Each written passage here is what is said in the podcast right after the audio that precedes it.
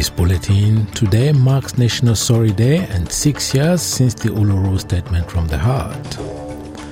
Growing concerns among firefighters that parts of the charred 7-story building in Sydney's CBD could still collapse. And in sport, Sam Kerr on the cusp of claiming her fourth Women's Super League title in a row.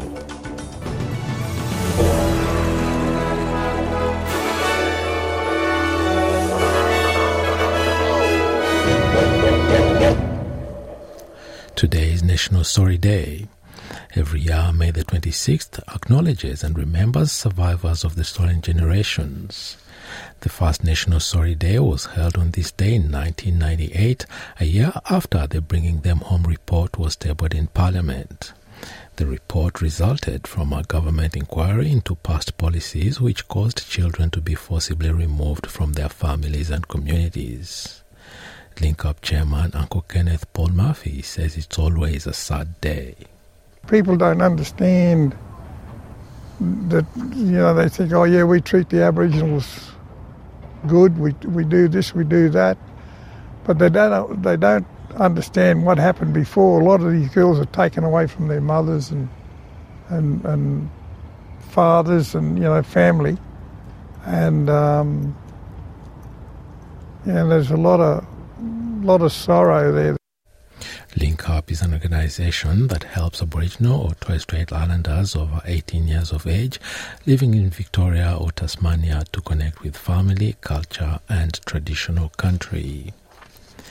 Opposition Deputy Leader Susan Lee has defended the Liberal Party position to vote no in the Indigenous Voice to Parliament referendum.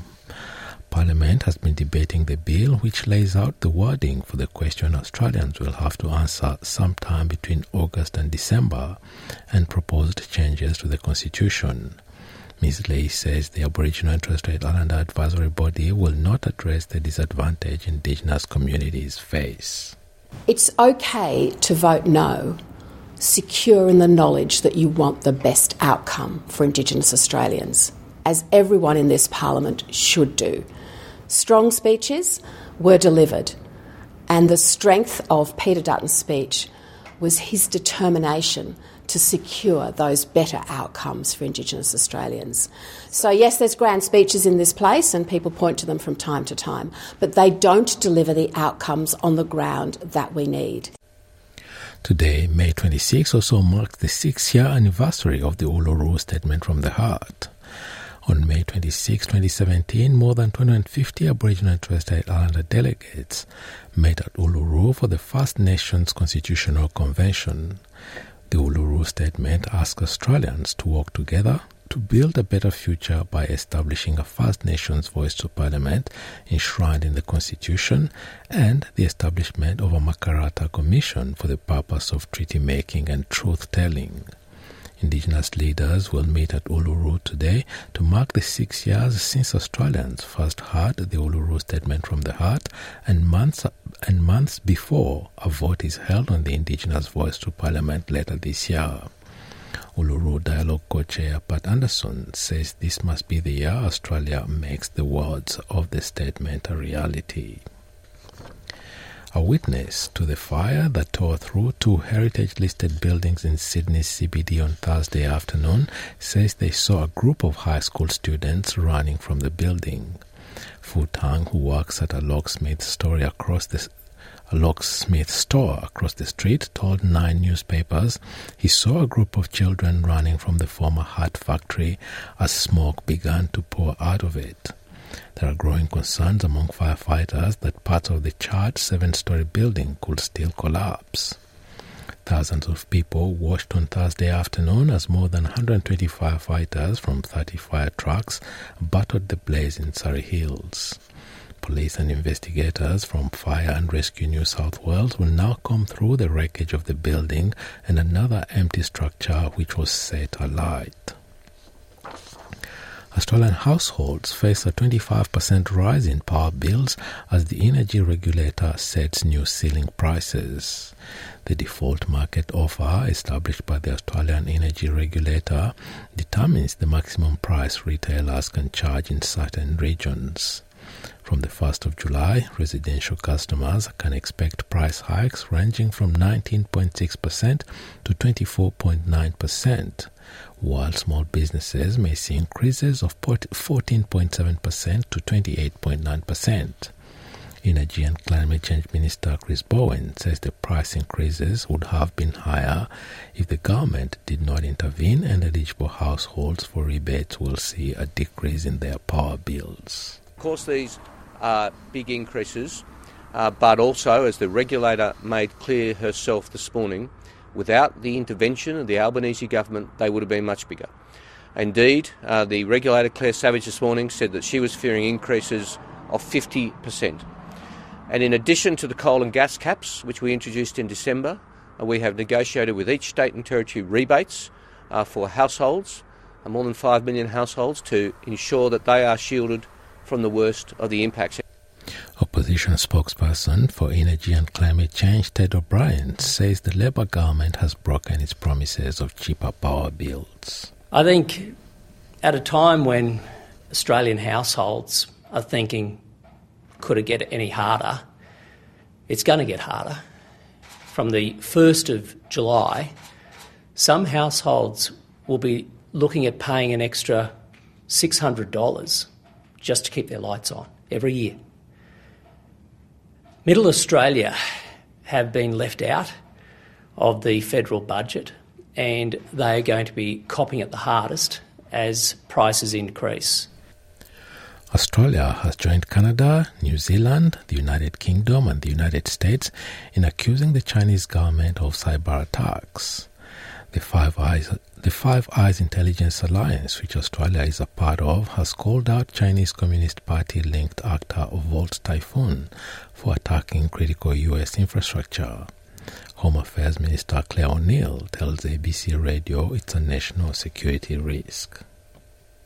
The Australian government is never going to compromise on our national security, and this activity should not be occurring. There is no question about that, and we're not going to be shy when we know who is responsible for that activity. We have the evidence before us, and we're not going to be transparent about it for other reasons. It's important for the national security of our country that we're transparent and upfront with Australians about the threats that we face, and that's why we've joined the advisory. China's foreign ministry officials says reports of Chinese hackers spying on U.S. critical infrastructure are a disinformation campaign initiated by the United States. Foreign Ministry spokesperson Mao Ning says the hacking allegations are a collective disinformation campaign from the intelligence sharing alliance between the Five Eyes. I would like to say that it is a report that has been patched together with a serious lack of evidence and is extremely unprofessional. We have also noted that similar reports have been released simultaneously by government agencies such as the US National Security Agency and relevant agencies in the UK, Australia, Canada, New Zealand and other countries. It is clear that this is a collective disinformation campaign by the US to mobilise the countries in the Five Eyes Alliance for geopolitical purposes. Western intelligence agencies and officials at Microsoft say a state-sponsored Chinese hacking group was spying on a wide range of US critical infrastructure organisations, from telecommunications to transportation hubs. The United Nations Secretary-General says the arrest of a man accused of genocide and crimes against humanity in Rwanda in 1994 sends a powerful message.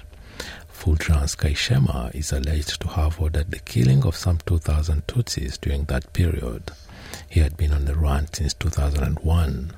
UN spokesperson for the Secretary-General, Stephen Dujarric, says their thoughts are first and foremost with the victims. Mr. Kayishema's apprehension sends a powerful message that those who are alleged to have committed such crimes cannot evade justice and will eventually be held accountable, even more than a quarter century later. An estimated 800,000 ethnic Tutsis and Hutu moderates were killed during Rwanda's genocide, orchestrated by an extremist Hutu regime and executed by local officials and ordinary citizens in the rigidly hierarchical society. Back home, a polar blast is set to sweep through the east coast of Australia today.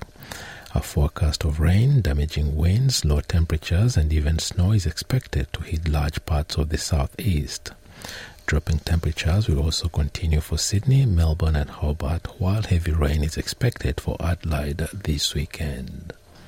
And in sport, the unstoppable Sam Kerr could be on the cusp of receiving yet another award. The Matildas captain was recently awarded England's Football Winners' Writers' Association's prestigious Footballer of the Year trophy for the second consecutive season. Kerr is now on the brink of claiming the Women's Super League title for the fourth season in a row. But first, she and fellow Chelsea teammates will need to face Reading in Saturday's match to secure the title. And now having a look at the weather around the country, Broome, sunny, 24 degrees, Perth, mostly sunny, 19, Adelaide, a shower or 2, 15, Melbourne, a shower or 2, 14 degrees, Hobart, shower or 2, 14, Albury, Wodonga, sunny, 11 degrees, Canberra, showers, 13, Wollongong, showers easing, 17, Sydney, a shower or 2, 18 degrees, Newcastle, a shower or 2 as well, on a top of 19, Brisbane, sunny, 26, Townsville, sunny as well, 27 degrees, Cairns partly cloudy 28, Alice Springs mostly sunny 14, Darwin sunny 31, and the Torres Strait Islands mostly cloudy day at the top of 28 degrees. And that is NITV Radio News.